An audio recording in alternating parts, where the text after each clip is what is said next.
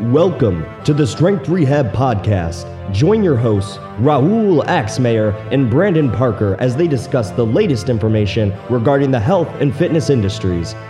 Topics include sports performance, physical rehab, and of course, general health. Remember, this is the podcast where science meets practice. And we're live. Parker's voice. And we're live. All right, so I I figured because we don't really have a lot of topics to talk about, we can just go back to the one thing that I keep asking myself is most of the time when I have clients come to me, their very first goal is I want to lose X amount of pounds. And we always talk about how simple it is when it comes to losing weight is just simply reducing the amount of calories that you are consuming.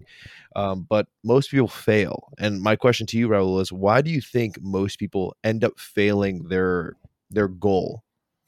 From my experience, I believe it's due to the fact that they go from zero to 100 real quick. So instead of trying to crash diet and cut your calories by 500 every day, um, I always recommend small changes. For example, if you're eating 80 20 ground beef, eat 93.7. You get the same amount of volume, less total calories. Uh, instead of drinking whole milk, drink fat free milk, or instead of drinking coffee with lots of sugars, drink black coffee. Do more steps, um, stuff like that. But if you're if you're Gen Pop and you're not used to doing anything, and you try really hard, you'll probably go for a couple months, but then it's gonna be impossible for you to keep doing that. So if you do small baby steps, change stuff that's easier to change rather than to drastically decrease your calories, then you're gonna be more prone. But I believe it's due to too soon to yeah, too soon. Yeah. Trying too hard. When when it, when it comes down to it, I always think about it like whether you're trying to gain weight or lose weight, it all has to be just simplistic changes that you like like a lifestyle you're already doing. We're just going to change one thing and that one thing is just going to compound over the long period of time and if you want that thing to change faster you just make either more meaningful swaps or you just make more swaps right? And the, the least amount of swaps you make the more seamlessly it'll be added to your lifestyle and before you know it you step on the scale and then you text raul and saying holy shit guess how heavy i am because Raul and I happen to both be gaining weight at this time, and I didn't even realize that I put on about six, seven pounds until I just randomly stepped on the scale today. So I'll tell I'll tell you guys what I did to gain weight. But first, Raul, what have you been doing to gain the weight that you've gained? So contrary to what you did, that you just randomly weigh yourself, I weigh myself every single morning after going to the restroom, just because I like to keep track of it um, and the average, right? Um, so I started. I actually lost a couple pounds back home in vacation. So when I started the rotation, I was I was at 135. So it was a light. Um, right now I weighed in today 142. So that's seven pounds in around 10 weeks. So a little bit more than half a pound per week. Mm-hmm. Um, and I literally did not change the food choices that I make. I just ate the same thing but more. For example, if one of my staple meals was rice, lots of veggies, and some lean meat, instead of cooking one cup of rice, I cooked a cup and a half. Uh, that was one of the biggest changes. And number two, I added a shit ton of fruits. Right now, every single day, I eat two bananas, two apples, and three mandarins. So there alone, I have a lot of calories and a lot of micronutrients because I'm trying to gain weight, but strategically doing it slow and trying to eat healthy. Um, and I know that healthy is relative, but I like to eat better quality foods rather than just a dirty bulk where I eat hamburgers and fries. But yeah, right. Um, that's the nutrition side of things.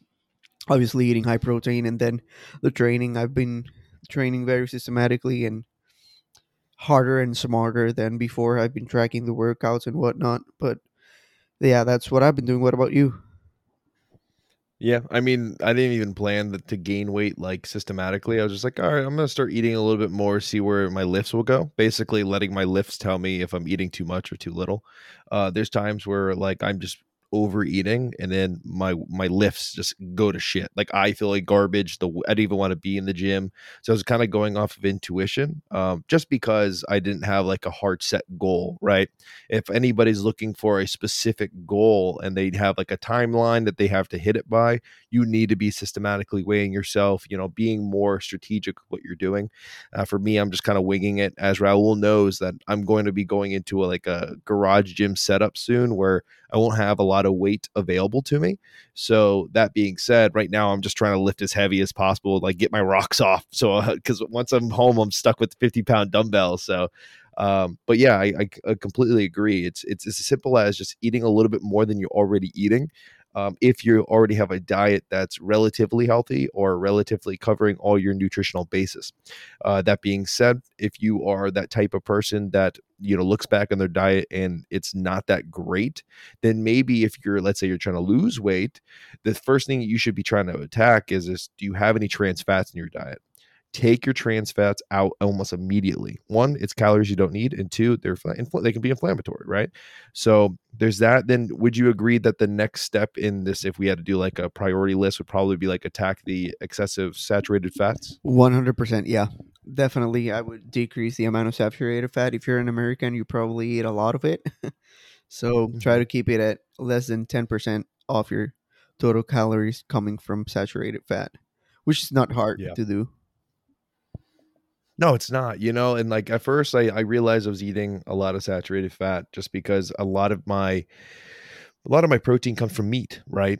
And uh, one of the quick uh, switches that I made was instead of eating a pound of, of meat a day, I just kind of just start to utilize lentils, beans, um, other sources like plant based sources for protein. Yes, it's not as um, I guess be- it's not best when comparative to like whey protein and other complete sources of protein. But at the end of the day, I do care about my long term health, and eating a pound of beef isn't necessarily the pinnacle of health. And also, something that can help is because a lot of the dairy and the cheese has a high amount of saturated fat.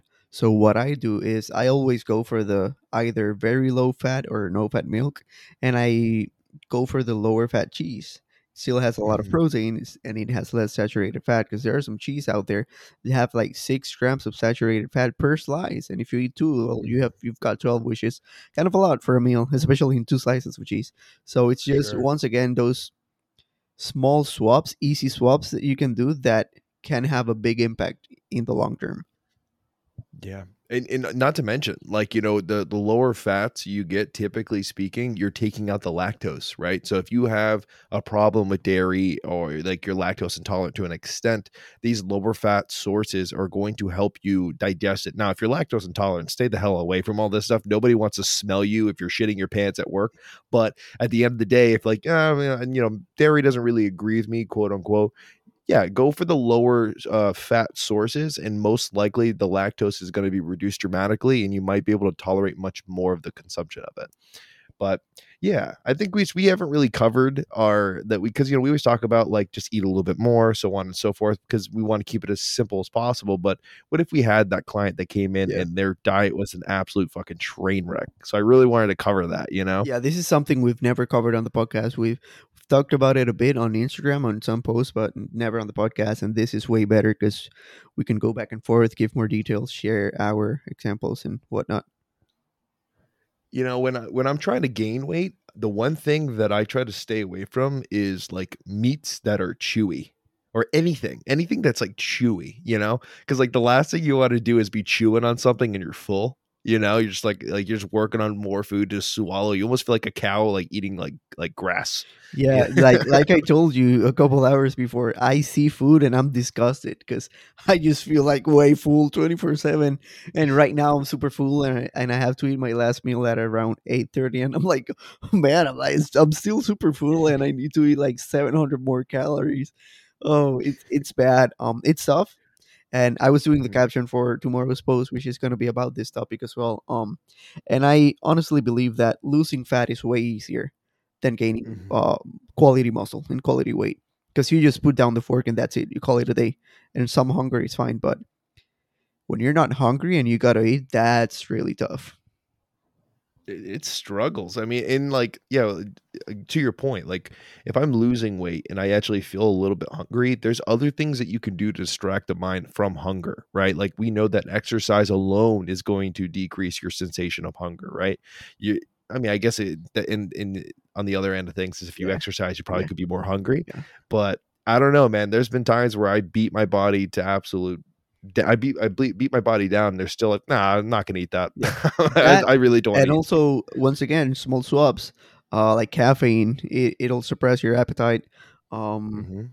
no calorie uh, like diet soda and stuff so yeah there's lots of things that you can do uh to suppress hunger but yeah eating without an appetite is is tough Another big thing, I don't know if we directly talked about, it, we talk about all the time outside the, of the podcast is like another smart swap. Instead of using sprays like you were using, we can utilize olive oil. Olive oil is like what 120 calories for like a tablespoon Yep. or two tablespoons.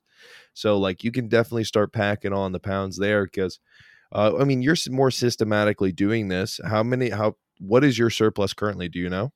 I don't know because I've this is something that I was also talking with uh, another guy because I I just tracked too much uh, in the past years, and you can it, it can affect your mental health. You're basically dependent on it, and if you cannot track something when you're out with friends, you're like, oh my gosh, how much calories am I eating? So I'm just that's why I'm weighing in myself, um, Mm-hmm. just so that I have an idea, and if I'm gaining w- way too fast, I'll just decrease the calories a bit. Uh, but Yeah, gotcha. I am guesstimating that it's at around 300 to 400 um, surplus. Definitely not 500 because once again, I'm trying to do this very wisely and I'm trying to gain very minimal fat.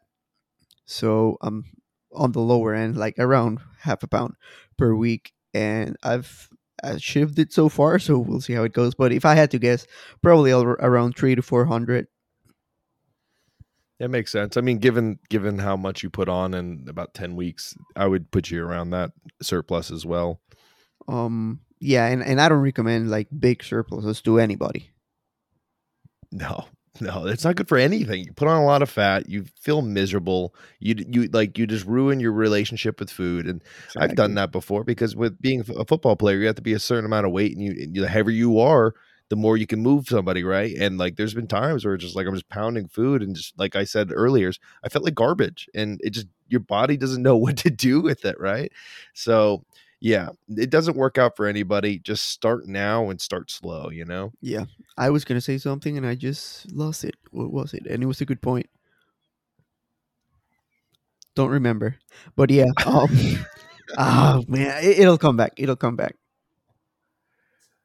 So what else? What? uh, Okay, so how's your how's your training? I mean, I'm assuming your training hasn't really changed, but are you trying to drive more of a stimulus because now you have more of a energy surplus? so at around six weeks ago i started going five days per week um Mhm. but it took uh, a toll on my body so i started again at four times per week last week so i did five days per week for only five weeks um i started feeling some aches and pains because obviously the volume was higher um and i could get the same amount of volume or the amount of volume that i need by going four days. Mhm. so i'm sticking to 4 Mhm. days. I do upper lower um and on every day i finish with three sets of biceps and triceps. So i basically hit arms four times per week and then upper and lower Nice. body twice per week. That's what i'm doing right now. I'm feeling stronger. Obviously if you're in a surplus you probably will feel stronger. So that's a good thing. You hit uh, a lot of prs i don't do one rms or shit like that but volume prs what i call volume prs like repping the dumbbell presses for x amount of reps uh, but yeah, I'm I currently do like I, it sounds like a lot, but it's not. It's not a lot. Eight eight exercises per per workout. For Mhm. example, today I had an upper day, and it's two exercises for chest, shoulders, back, and one for biceps and triceps. So yeah, I'm keeping it simple, big compound moves, and I'm and I'm in love with some machines at the gym. You know, this brings up a good question because uh, a lot of I see a lot of people add exercises just because they're following some sort of template in their head. Like, for example, like when we talk to newbies, we're like, ah, I mean, if you want to keep it simple, just make sure you cover your bases, push, pull, hinge, carry, blah, blah, blah, blah, blah, blah. Right. And that that's not the end all be all. We both know that. But if we're just talking about a newbie, you fucking stare at a dumbbell, you're gonna get bigger. So at least just cover your bases, learn those movements because every other movement kind of stems from that uh that patterning, right? Of movement. So that's why we always say start there, figure stuff out. Um, but a big thing is as you begin to progress through your your training career, you got to start understanding that some exercises is just straight up junk volume, right? Um, I have my own thought process on how like maybe you can go about uh like systematically saying, all right, this exercise kind of sucks. I don't really need it. But I was just curious, do you have a way that you kind of figure out like, ah, this is too much exercise, too much volume, so on and so forth? Definitely. Um, and with experience, I just go with how I feel. Because you know when you're doing something and you're getting no stimulus, and in fact, it's detrimental. And the opposite is also true. Uh, I I believe it was last week. I had programmed four sets of dumbbell chest press, but I got such a great stimulus that by set number three, my chest was just on fire and it was fried. So I'm like, you know what? Doing an extra set will probably not be that great because I'm already feeling a stimulus that I haven't felt before in a long time. So I'm keeping it there. So I just think that Mhm. with experience, I mean, if you're pushing through an exercises and you just have to take a lot of momentum uh, and it looks ugly and you're not feeling the burn or whatever or you feel like you can go like if we're talking about a lateral raise and you can't raise your arm 30 degrees or something why don't you Mhm. just stop you're not getting any further stimulus but i just go with how i feel man honestly That's a great point. I mean, you know, and so we can always talk about like when you're looking at your training, um, like in hindsight, if you feel like you're having more aches and pains, that's one way of looking at overall volume overload. And then inside the training cycle, I agree. Like if you're like in an exercise, if you're feeling like it's hitting hard, I mean, for example, let's say I only have three sets, three sets of one exercise planned let's say I have two chest exercises in one training day. That first one, I'm hitting a beautiful stimulus, right? But like by set three, I'm not entirely gassed. I might even just scrap the second chest workout and just take this exercise for six sets or whatever it might take me, right? Um, I like to tell like when you're a newbie, you can recover so fast. And I don't I wouldn't say this for every exercise, but just take it to failure. You know what I'm saying? Understand what failure is because a lot of times, like if I mean the bodybuilders in back in the golden era had an idea, right? Yeah. Like there's like we're just gonna take this muscle, beat the ever living shit out of it, and then I'm gonna eat a lot, wake up the next day, and hopefully do it again. If it's sore, I give it another day, then repeat. I mean, we try to make it really hard with all this volume and sciencey stuff. And when you're trying to be a top level athlete, you need to understand how to load manage. But when you're when you're fresh out of the boat, man, like just go after and figure it out. You know what I'm saying? exactly and and the more experience you have the more you're gonna figure out that there are some exercises that are great for you for example Mhm. for me i know that people say yeah, that oh you need to do incline chest press because the majority of your chest is upper blah blah i, do not like the the the stimulus that i get from it and i have a way Mhm. better stimulus from a f- for from a flat um bench press so that's what i do and i've been sticking to it for honestly two plus years. I've never changed the dumbbell press for my workout. Never. Because you don't need that whole BS of confusing muscles and whatnot. Mhm. So I would say f- find out what exercises you get a good stimulus from and just stick to them. Doesn't matter. You don't got to change them every four or eight weeks. If you get a good stimulus and you haven't plateaued, just keep doing it. Mhm. Uh, That's a good point, though. Let's let's dive on that a little bit deeper because a lot of people might ask you as to why you haven't changed it out. Because, for example, it's great for you, but maybe somebody burns out on it for three to four weeks into it, and they should change. So, what are the markers that you were looking for that you would say, okay, it's time to change this exercise, or no, I'm good. Let's keep riding the stimulus out.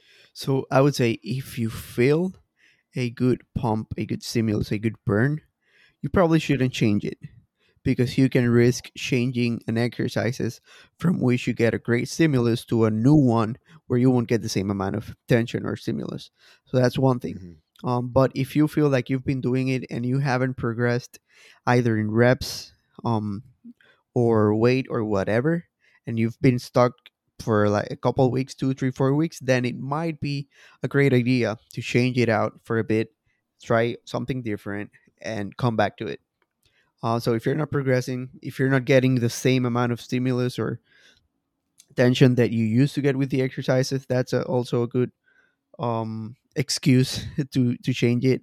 Uh, those are the first two that come to mind. Um, Mhm. obviously, if it's causing you some sort of pain or ache, uh, there's all, also better options always. Um, and I think that the beauty of this is that there are no must exercises for hypertrophy. Okay, like exercises just, and we've said this before, they just set certain amount of tension on the target tissue, and there are a million different ways that you can place tension on a tissue. So you don't got to get married to a single exercise, and, and there are no like must do exercises for hypertrophy or anything. Yeah. Yeah. What about you? When would you change uh, an exercise?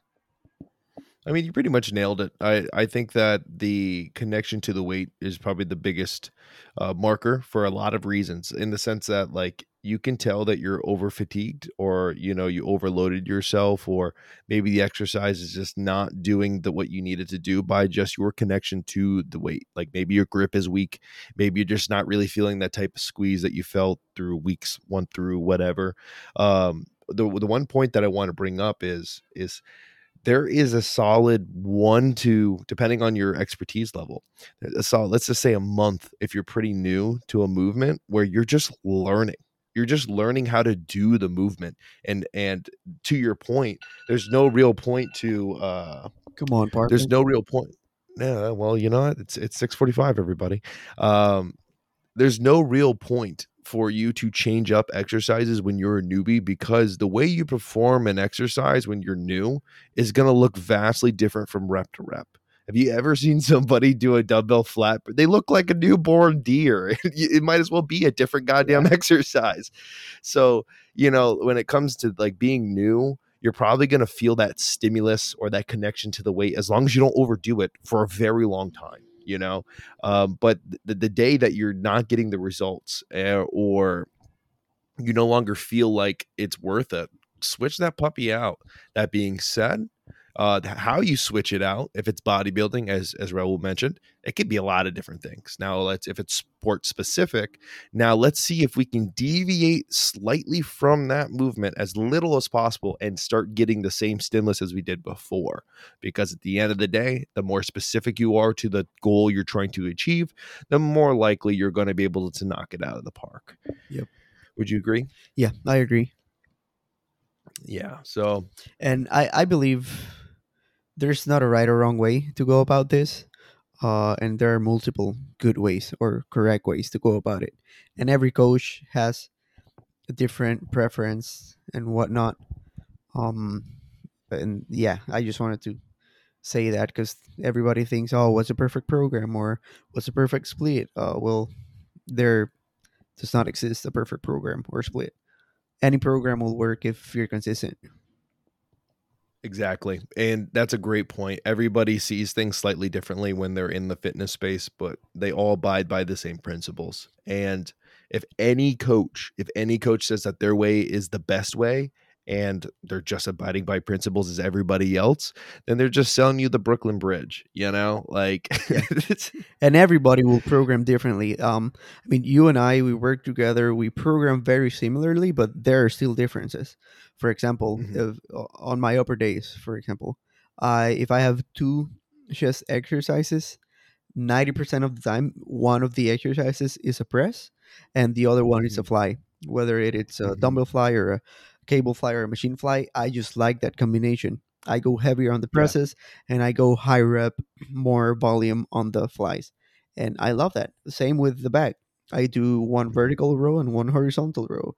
Um, so. I, I think we all have our preferences, and that's just my preference, and it doesn't mean that it's the only way. But I just find it really successful and really good.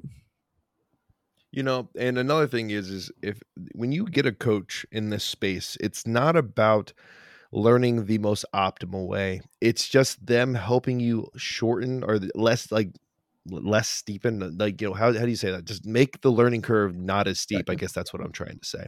Um, they're your mentor. They're trying to say hey i made all these mistakes don't waste your goddamn time.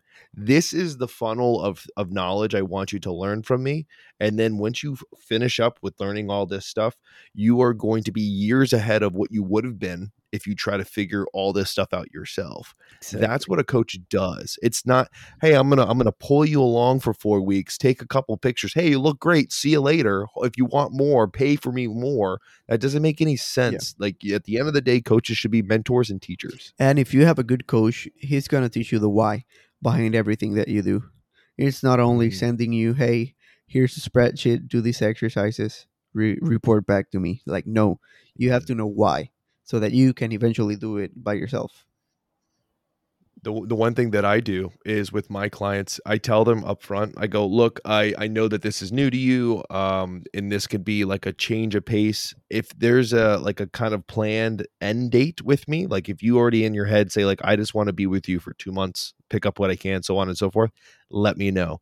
The last two weeks, you are going to do the programming. I'm going to come into the, the spreadsheet, look at it. We're going to get on the phone with each other and you're going to explain to me why you picked every single one of these exercises. Because at the end of the day, anybody can throw like exercises and reps and all that into a spreadsheet, but only people that truly understand what they're doing have a why behind it. And hopefully, you as a coach has prepared them for this moment. So during those two weeks, you just go, looks great. So it's going to be the easiest two weeks a coach has, right? Oh, yeah. Definitely. So, that's that's a good point yeah it's and that's what i always try to tell people and like you know i mean fuck i'm on a podcast right? So like i always tell people like please if i'm just uh, if i'm giving you too much for what you want tell me to shut up. But at the end of the day i want to give you so much information. Yeah. like i i mark my value on as how much information i can give you in this time period yeah. you know? But um what else? what else we got? man i'm forgetting stuff it's it's okay. I'm the one that I keep ch- I keep chatting and distracting you. It's all my hand signals and oh, oh beautiful oh, face. Oh, now I I remember. Uh, and the same thing applies for hypertrophy, for rehab, for everything. But I kind of let my clients do part of the program indirectly because on my questionnaire I ask what type of exercises do you enjoy doing and we're gonna we're gonna program them and i also ask mm-hmm. what type of exercises do you hate doing and you're not going to do them. Because the last thing that i want is for example if i love lunges and somebody mm-hmm. hates them if i don't know that they hate them and i program the program it for them they're not going to enjoy it. So that's also a thing. If you're a coach just ask or if you're a clinician ask your patient or your client however you want to name it what they like doing and what they don't like doing so that you don't commit the mistake of programming something that they absolutely hate doing that just brought up a good point. Um, you know, I have a client who who like I basically do the same thing. You know, at the end of the day, force feeding exercises is absolutely pointless. Um, he's a rehab client, and um, he's avoiding. So, like, I asked him these questions. and he's like, "Oh, I hate so and so exercises," and these exercises were in direct relationship to his injury. And I had to sit there and talk to him saying, Do you understand? Well, first I asked, like, why do you hate these exercises? Well, I feel like I feel terrible. I have sciatica go down my leg. It's like, okay, well, do you understand that if you just avoid these exercises for the end of all time, it's only going to progressively get worse, if anything, right? And I had to explain to him, and then that opened up the door to allow me to say, let's start at ground zero here's some tensioning exercises. We're just going to put a little bit of tension into this area. Let's see how you adapt. And thank God he didn't flare up because I already had, I had only a little bit of sliver of confidence. Like he was just like, all right, I don't know if I should be doing this, but I'm gonna, I'm gonna let you do it. And thank God it worked out. But in that circumstance, I, I wanted to bring this up because I almost had to face it with this client is our exercise selection for our clients and patients are is never going to be perfect. Yeah. You know, everybody adapts completely different. If uh, it, I gave this person a very simple tensioning exercise, well, if he was deconditioned enough, sensitive enough, or so on and so forth, he could have flared up. And it's my job to forewarn them, set expectations, and say, you could flare up. This this is what it means. Don't freak out. Yeah. And if I didn't do that, they're just gonna immediately think this guy's a complete quack. He's making me do stuff that's hurting me. So on, you know, I, I'm stuck with this guy for the next month. And like now now it's an awkward conversation for the next three weeks. I I always You know? tell my clients, um, hey, flare ups are ex- are expected, and you can be almost sure that they will happen. Maybe it's not this Mhm. week or this month, but maybe in a couple months. So be prepared for it, because in my opinion, they're they're great. I, I see flare ups kind of positively because it gives you a chance to put into practice self management strategies. So Mhm. by the way, shameless blog, we offer consults and coaching. So if you need something, hit Strength Rehab up. And now we continue with the episode. in ad in ad podcast. you know, Joe Rogan does that now. Like, so like everybody was skipping his like because he front loaded all his stuff in the very beginning. Now what he does, because everybody is skipping it, is he sneaks them into the uh podcast and it'll just randomly like hit like in the middle of it. That's smart. I mean, it, it- you know, like if, if I'm paying as much money as I would be paying to get on Joe Rogan's uh, ad list, I better hope that people aren't just skipping through Yeah. it, you know? So I guess that it was a smart move on his end. But yeah, like when it comes to the people flaring up, um, another, you know, it's a great point to practice symptom modification. And it's also a great, um, like, you know, let's say we chat, we chat with them and then they say like literally nothing has changed. My stress is the same. My sleep is the same. My food's the same. And, but at the end of the day, now you isolated all these variables. Most likely we can start pinpointing like okay maybe i just gave you way too much volume let's just take let's take some of the sets down let's take this exercise out let's see how you adapt and and that's another a reference point that we can utilize to create a better program tailored to our patients needs and wants Yeah. And also, programming for rehab and pain and injuries is different than programming for hypertrophy because you're going to do way less volume. You don't need a lot. Right. Not at all Uh, you're referring you're referring to rehab Yeah. correct Yeah. yeah yeah it's i mean d- different outcomes right Yeah, they you know exactly. one, one's kind of like desensitization preparing you for the you know the the thing that got you injured in the first place the other one's just like let's get you yoked Yeah, Exactly. Help people. you know um i guess like the last thing we can we can kind of touch upon is um I guess like exercise select, not exercise selection, but like rep schemes, right? I was kind of think about it today where all, all reps, like we already talked about rep continuum, it's all about proximity to failure at this point, unless we find out something else. Um, I kind of thought to myself, like, well, if it's all about proximity of failure, and you know, aside from we're just talking about putting on muscle, no real like goal here, like the ability to execute an exercise that solicits the highest contraction like at, at like at rep 1 is probably irreplaceable when it comes to like being like super successful in putting on tissue fast you know? Like uh, that's i was kind of thinking today because like you know there's there's some exercises that it takes me about five reps six reps into the set depending on what i'm doing and i'm like all right now i'm starting to feel the build up you know? That now it's starting to get hard. Now i'm reaching rpe 6 through 10 like that type of thing. But it's just like what if I like modified my my maybe my biomechanics or the weight i'm using so on and so forth where like it's like rep number two i'm i'm fu- i'm Feeling hitting it, it, yeah. like it's hard you know what i'm saying i was just trying to think to myself like maybe maybe i just need to start putting my my pedal to the metal here and see where it takes me i feel like i've been Yeah. taking it off a little bit And and now that we're talking about rep ranges, um, yeah, you can build muscle at any rep range, but I'm biased towards working kind of on every single rep range. I program six to uh, from the rep range of six or five to ten heavier, and I also program from the rep range of ten to twenty uh, lighter. Mhm. Um, there's preliminary evidence. There's nothing great yet, but I think there's a merit to training both rep ranges, both high and lower rep range. What's what's your thought process behind covering your bases there I mean, obviously, we can get into the details of cellular metabolism and all of that. The pump is a different mechanism than tension from lower rep range, but I I still Mhm. like to maintain strength. And even Mhm. though yes, you can technically maintain strength by working out with moderate uh, um loads, I think it's way better with higher loads. Um, and it's also more time efficient because if you're doing 30 reps on every single set, yeah, that's gonna take you a long time. I prefer to work Yeah. six, eight, ten reps, and it takes me less time. Um, uh, but it's just personal preference. I like to cover my bases. Bases, for example, for arms I aim more towards the ten to twenty, because if you do 6 Mhm. set, uh, six reps for arms, like what are you even doing? um, it, it all depends.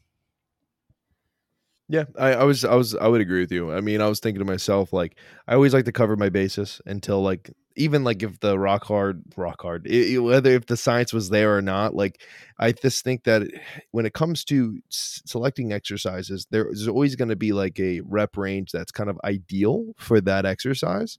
You- You're for me, like, I can't do anything below if I if I'm in the eight reps for like any type of uh, extension or or curl, I I get achy tendons. You know what I'm saying? Like it just kind of starts getting down that path of like I'm overloading too much. Where if I just stay in the 10 to 12 range, I can I can just dry volume and be fine with it. And and like you know, I just kind of think that by covering your basis, but also selecting a rep range that kind of fits the exercise selection that you like to do, it's not only going to be more ideal with you when it comes to preference, but I think that you can drive more output. Yeah. You know, And now, go ahead. no, that's what I'm saying, like in, like for example, like as you were mentioned earlier, chest chest fly.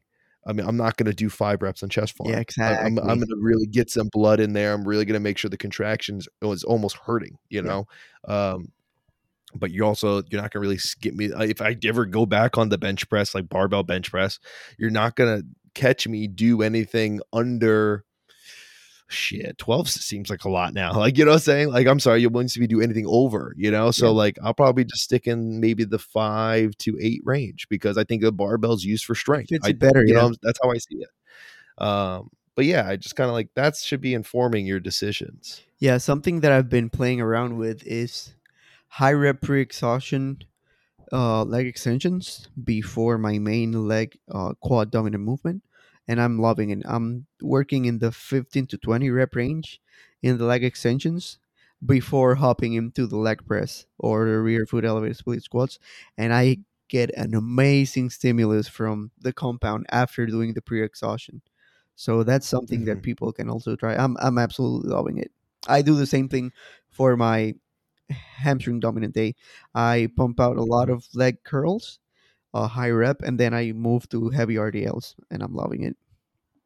Gotcha. And then I'm assuming this is going to not only bring you closer to a proximity failure because you're making it fatigued, but I'm assuming you're getting a great pump out exactly. of it as well. Yeah, I'm getting great pump, and once I'm done with the leg curls and I move on to the RDLs, my hamstrings are already super warmed up, and I'm feeling them. So the mind muscle Mhm. connection is there, and when I do the first rep of the RDLs, I'm like, "Yep, I'm feeling it." Rather than if I do the RDL first, uh, it takes around six reps to really feel the stretch in the hamstrings. Right. Same right. thing with leg, Yeah. leg extensions. I do them and rep one from the leg press. I'm, I'm already feeling it. Yeah. And there you go. So like, you know, just to to draw the comparison here, the contrast here, it would be like, okay, that's beautiful for putting on tissue. Maybe not the most optimal if we're talking about driving a stimulus to be stronger at the squat, right? And of course you know that. I'm just, you know, when it comes to people listening, it's like there you go. There is your exercise selection, there is your programming and exercise order all differing because of two separate goals. Yep. You know. Exactly. And yeah, uh, doing isolation movements before a compound movement, it's not great for strength, but we're not talking about strength here. We're talking about hypertrophy.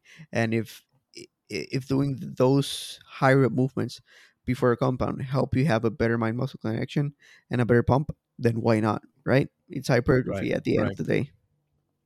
Right. Because you see people preaching, oh, you got to do squats, the compounds, and then the isolation. And I'm like, you know what? I'm going to do the opposite.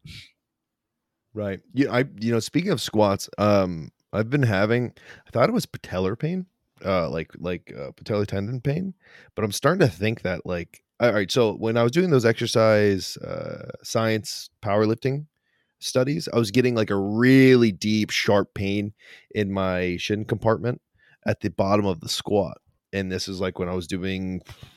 Uh, I don't know. It's probably like 415, 420 for reps. Um, and like I was using Converse for my squat shoes because you know you have to use Converse. Yeah.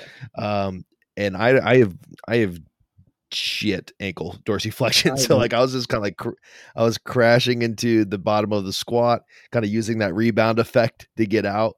But you know, it started to catch out, catch up to me, and I started to get these really gross. I wouldn't say like shin splints, but it was like conditional shin splints where if I got into that bottom squat position, I would get that really deep searing pain in my right uh, shin compartment, and I started to get it again, and. I now what I've been doing is like uh, tib anterior exercises Gotcha. just to kind of like desensitize the area and it's actually been doing well so i guess like any clinicians out there what i would say is anecdotal evidence here if, if somebody's dealing with some knee pain and you're noticing that it whatever movement that's com- that they're complaining about requires deep dorsiflexion check out the tib anterior or at least the shin complex because holy shit man two this is my third weekend of just like just basically bringing that area to failure and it remedied it remedied it so whatever it did I feel great. So Also, two things. Yeah. Uh, the pre-exhaustion method also works for rehab. Um, Mhm. we had we had a a client, but he was dealing. He was dealing with some rear delt pain, squatting, and I don't know if you remember, but we programmed uh, a crap ton of sh- uh, of face pulls before squats, and guess what? Pre-exhaustion work, no no pain during squats. So that's something you can also keep in mind uh, when it comes to rehab programming. Um, and now that you mentioned the shin splints, I've been dealing with some nasty triceps tendinopathy, and it Mm. sucks. I know it's tendon related Mm. pain, and I'm trying not to think about it. It's still not limiting me a lot, but I've been having to modify stuff, even carrying grocery bags. It's annoying, and I'm like, oh man, this can't be true. This can't be true. This can't be happening. really, Yeah, and every overhead thing really, really hurts. Shoulder flexion with um elbow extension. uh huh, Yeah, yeah. it's it's My bad. left el- my left elbow gets real cranky, real fucking cranky if I like start really cranking out the um, the overhead extensions and stuff like that. Um, It- you know, I guess this is completely off topic. Uh, did I ever tell you about like I was doing like like on chest day? I would do. I just called it like the ladder. You would start at like forty five degrees, and then you go to like 30 degrees, and then you go like 25, and then you go to flat. And I was doing like four to five sets.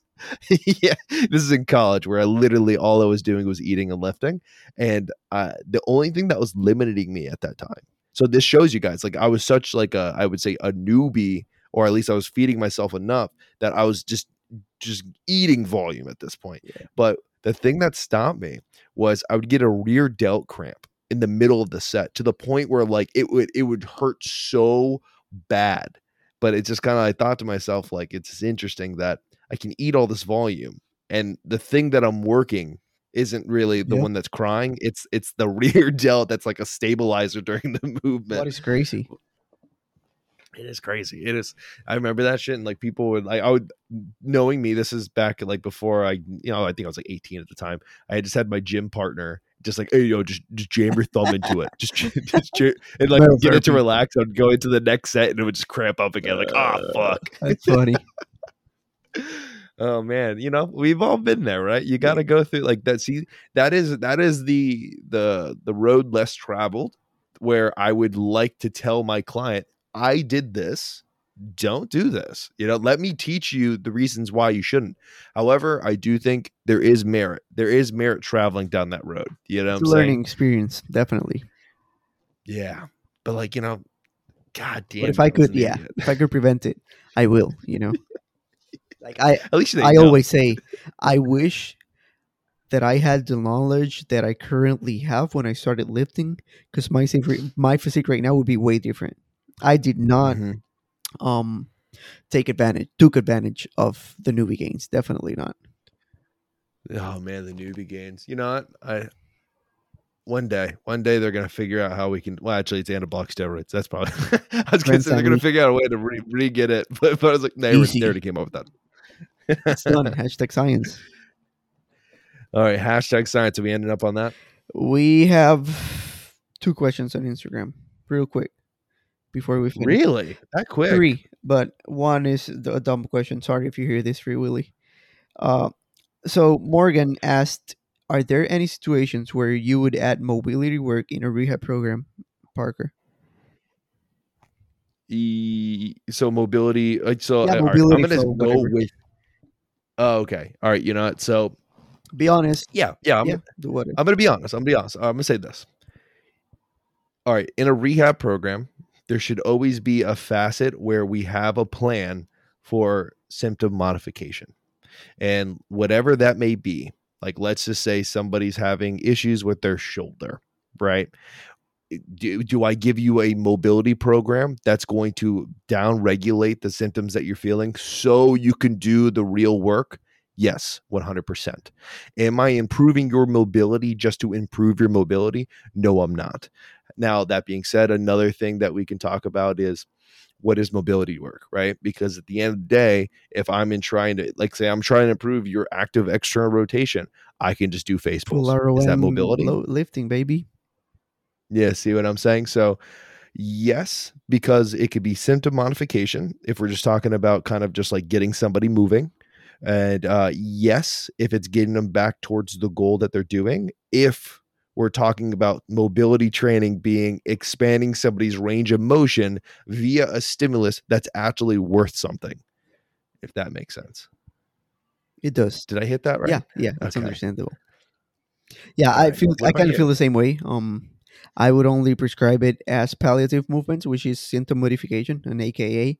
Um, if it feels good, definitely. For example, I love doing tactical frogs just because it feels really, really good in the groin area, adductor area, and, and I just do them because they feel good. Am I improving my mobility for squats? No, probably not. But who cares? It feels good, especially if you're dealing with some pain. Um, so yeah, if Mhm. if patients or clients like it, and if it makes them feel better, definitely. But if not, I probably wouldn't. Yeah.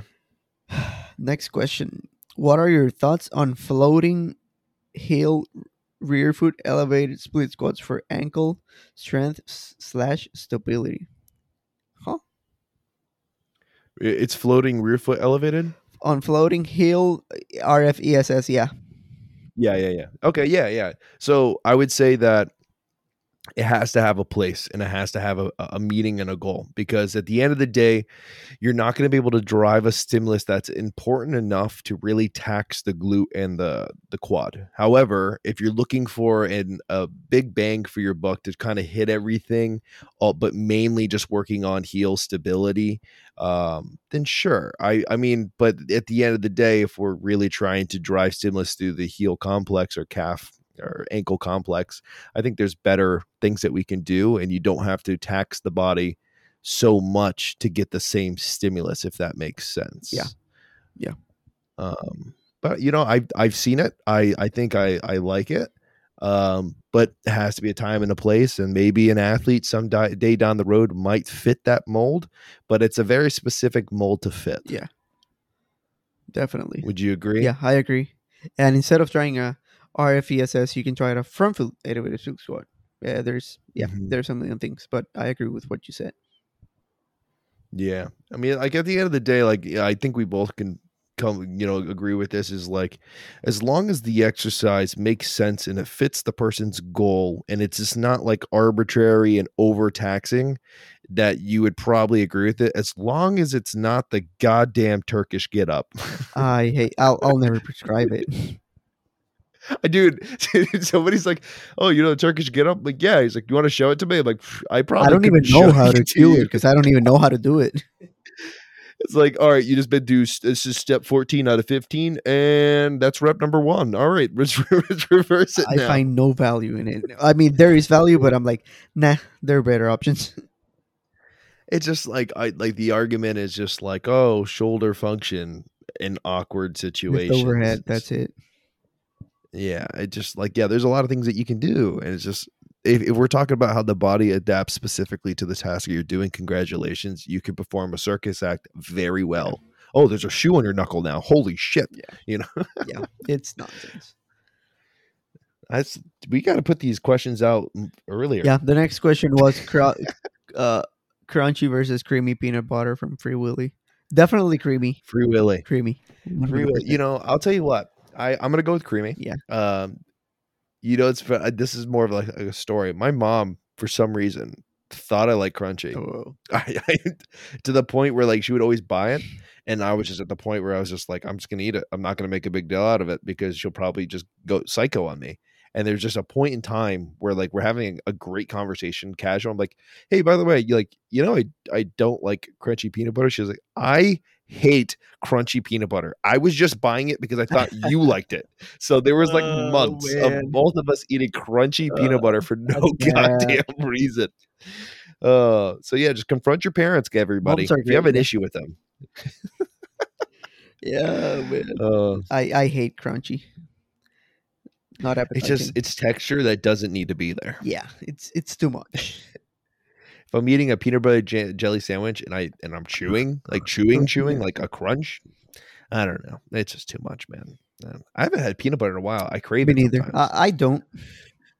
really, I love peanut What butter, are- but it's just too much calories, man. What are your what's your current um diet look like? What are you eating?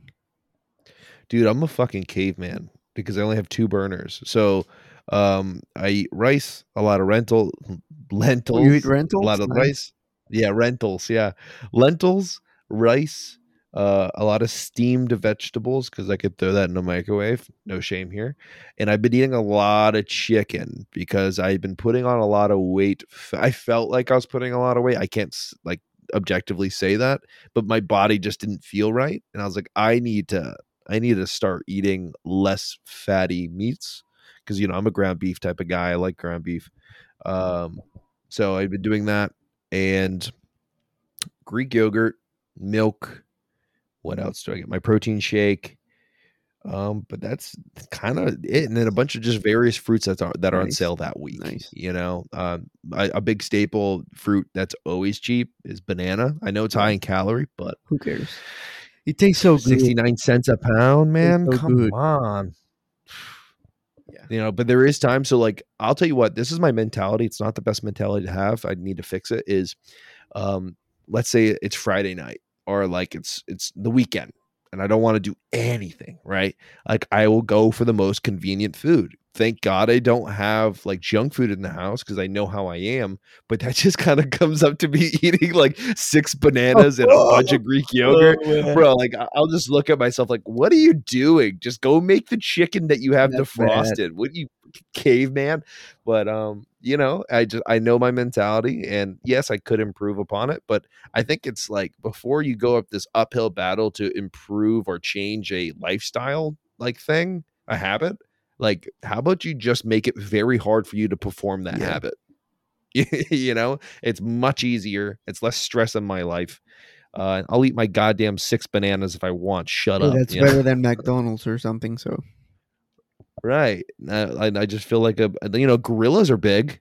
You know they're pretty jacked. All they do is eat grass and bananas and stuff. what's your target weight? buddy weight. I'm you know it's it's it's winter coming up, so I think I'm just gonna trend upwards and 250. just see. Bro, if I got to 250, I would be a brick shit house. Are you kidding me? My knees would probably explode.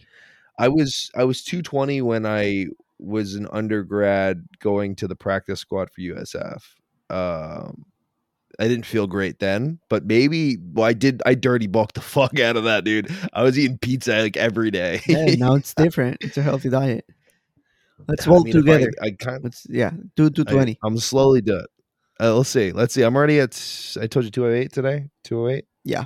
Something like that. Yeah. Okay. We'll see what happens. I'm gonna, I'm gonna 150. slowly eat more. But the thing is, I'm not gonna. I'm not. If I don't get those weights I have on Craigslist coming my way or Facebook Marketplace, I'm not gonna bulk, dude. I'll just get fat. Like this. Like I'm not exercising. So it's all dependent on if I score those weight sets. man. That's yeah. Sweet. I reached out to them. I I was just super like I was like, "Hey, uh, I'm super interested, uh, but I can't get them until this time. I'm a college yeah. student. Please, please." Please don't tell it. Yeah, exactly, dude. They're selling it for so cheap, seventy five for like that. Bowflex is trying to sell it for like three hundred a dumbbell, like or one hundred fifty for dumbbell. Yep. Like, get out of here! I don't want that shit. Yeah. But if if I can get that, I think I'm in, at least in a good place. Definitely. All right. Before I just start ranting and everybody that's listening is kind of like, what the fuck are they talking about? Um, let's hit that stop button.